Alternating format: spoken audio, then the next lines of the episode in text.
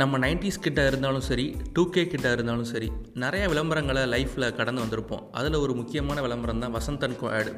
அந்த கடையோட ஓனர் அப்படியே ரோலிங் சேரில் திரும்பி வந்து வணக்கம் அப்படின்னு ஒரு வணக்கம் வைப்பார்.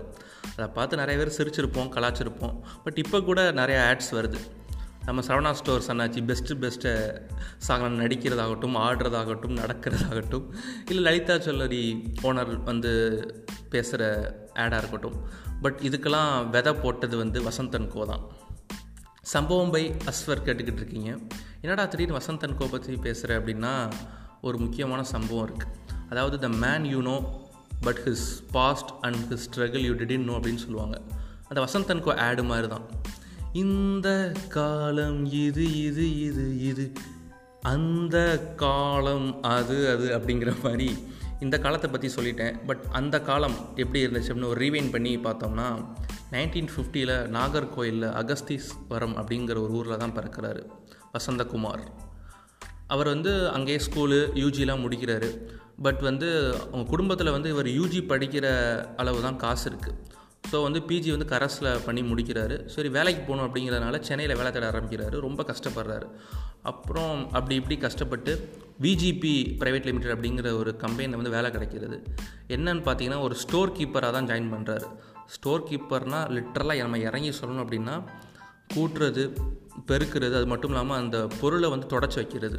உடனே நண்பர்கள்லாம் சொல்கிறாங்க என்னடா நீ பிஜி வரைக்கும் படிச்சிருக்க போய் இப்படி போய் ஒரு ஸ்டோர் கீப்பர் வேலையில் போய் சேர்ந்துட்டி அப்படின்னு சொல்கிறாங்க அதுக்கு அவர் சொல்கிறாரு கூட்டுறதோ பெருக்கிறதோ அந்த அதில் பொருளை துடைக்கிறதோ பட் நான் துடைச்சது அப்படிங்கிறது ஒரு தனித்துவம் இருக்கணும். மற்றவன் துடைக்கிறதுக்கும் நான் துடைக்கிறதுக்கும் நிறைய வித்தியாசம் இருக்கணும் அப்படின்னு சொல்லிட்டு அந்த வேலையும் பிடிச்சு செய்கிறாரு அப்படியே படிப்படியாக முன்னேறி ஒரு மேனேஜர் போஸ்ட்டுக்கு போயிடுறாரு. அப்போ அவருக்கு வயசு வந்து இருபத்தெட்டு. அதாவது அப்போ யோசிக்கிறார் எட்டு வருஷமாக ஒரு பாஸ் கீழே வேலை பார்க்க போகிறோம் பார்த்துட்டோம். பட் ஆனால் இப்போயும் அப்படியே இருக்க போகிறோமா இல்லை தனியாக ஒரு கம்பெனி ஆரம்பிக்க போகிறோமா ஒரு சாம்ராஜ்யம் ஆரம்பிக்க போகிறோமா அப்படின்னு யோசிக்கிறாரு. ஸோ வேலையை ஆயிரத்தி தொள்ளாயிரத்தி எழுபத்தெட்டில் குயிட் பண்ணுறாரு அதுக்கப்புறம் சொந்த ஊருக்கு வந்து பிஸ்னஸ் பண்ணணும் அப்படின்னு ஆரம்பிக்கிறாரு. கடை வேணும் என்ன பிஸ்னஸ் பண்ணணும் ஒரு ஐடியா வேணும் அப்படியே வராரு. பட் ஆனால் அவரோட ஃப்ரெண்டு வந்து நான் ரொம்ப நாளாக ஒரு கடையை பூட்டி தான் வச்சுருக்கேன். நீங்கள் வேணால் எடுத்து யூஸ் பண்ணுங்கள் அப்படின்னு சொல்கிறாரு ஆனால் ஆறு மாதத்தில் எட்டாயிரரூபா கொடுத்துருங்க அப்படின்னு சொல்கிறார் இவரும் நான் கொடுத்துட்றேன் அப்படின்னு சொல்லிட்டு சாவியை வாங்கிடுறாரு. சரி என்னடா கடை கிடச்சிருச்சு.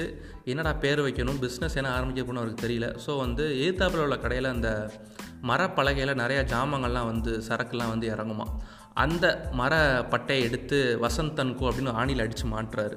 பேர் கிடச்சிருச்சு கடை கிடச்சிருச்சு. சரி என்ன பிஸ்னஸ் பண்ண போகிறோன்னு ஒரு ஐடியாவே இல்லை அப்படின்னு சொல்லிட்டு பக்கத்து கடை ஏத்தாப்பில் கடையெல்லாம் பார்த்தீங்கன்னா இந்த ஒயர் சேரு பண்ணி விற்கிறாங்க ஸோ அதை நம்ம எடுத்து பிஸ்னஸ் பண்ணலாம்.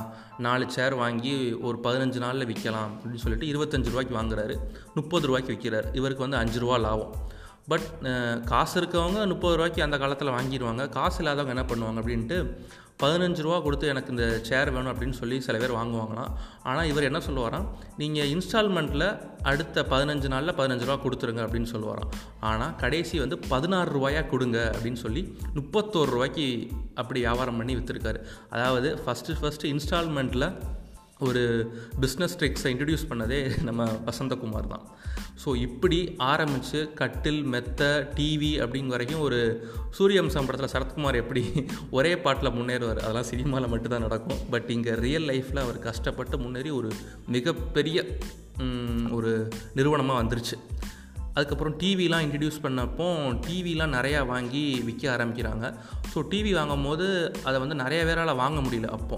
ஸோ வந்து டிஸ்கவுண்ட் அப்படிங்கிற ஒரு ஸ்கீமை கொண்டு வர்றாரு. அது மட்டும் இல்லாமல் சீட்டு கட்டி வாங்கலாம் அப்படின்னு சொல்லிட்டு ஃபஸ்ட்டே ஒரு முன்பதிவு மாதிரி பண்ணி வார வாரம் சீட்டு கட்டி வாங்குறாரு. ஸோ அது அவர் பிஸ்னஸ்க்கும் செம யூஸ்ஃபுல்லாக இருக்குது அது மட்டும் இல்லாமல் மக்களுக்கும் ஒரு சிந்தனையை விதைக்கிறாரு. இது நீங்கள் ஏதாவது பொருள் வாங்கணுன்னா அது நீங்கள் சேமிப்பு அவசியம் அப்படின்னு சொல்லிட்டு இன்டெரக்டாக அதை ஒன்று விதைச்சி அதுலேயும் சக்ஸஸ்ஃபுல்லாக இன்றைக்கி இருக்கிறாரு.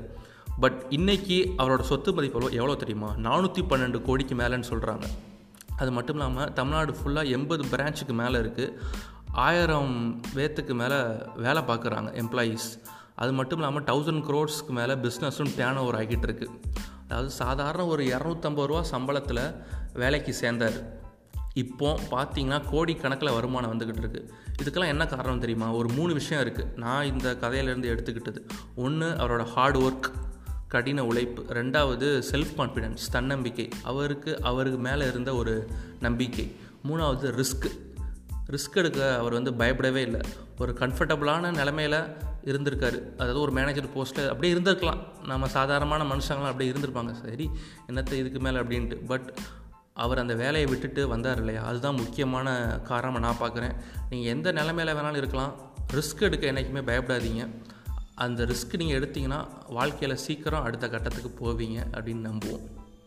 சேஃபாக இருங்க பாசிட்டிவாக இருங்க. டாட்டா பாய் பாய்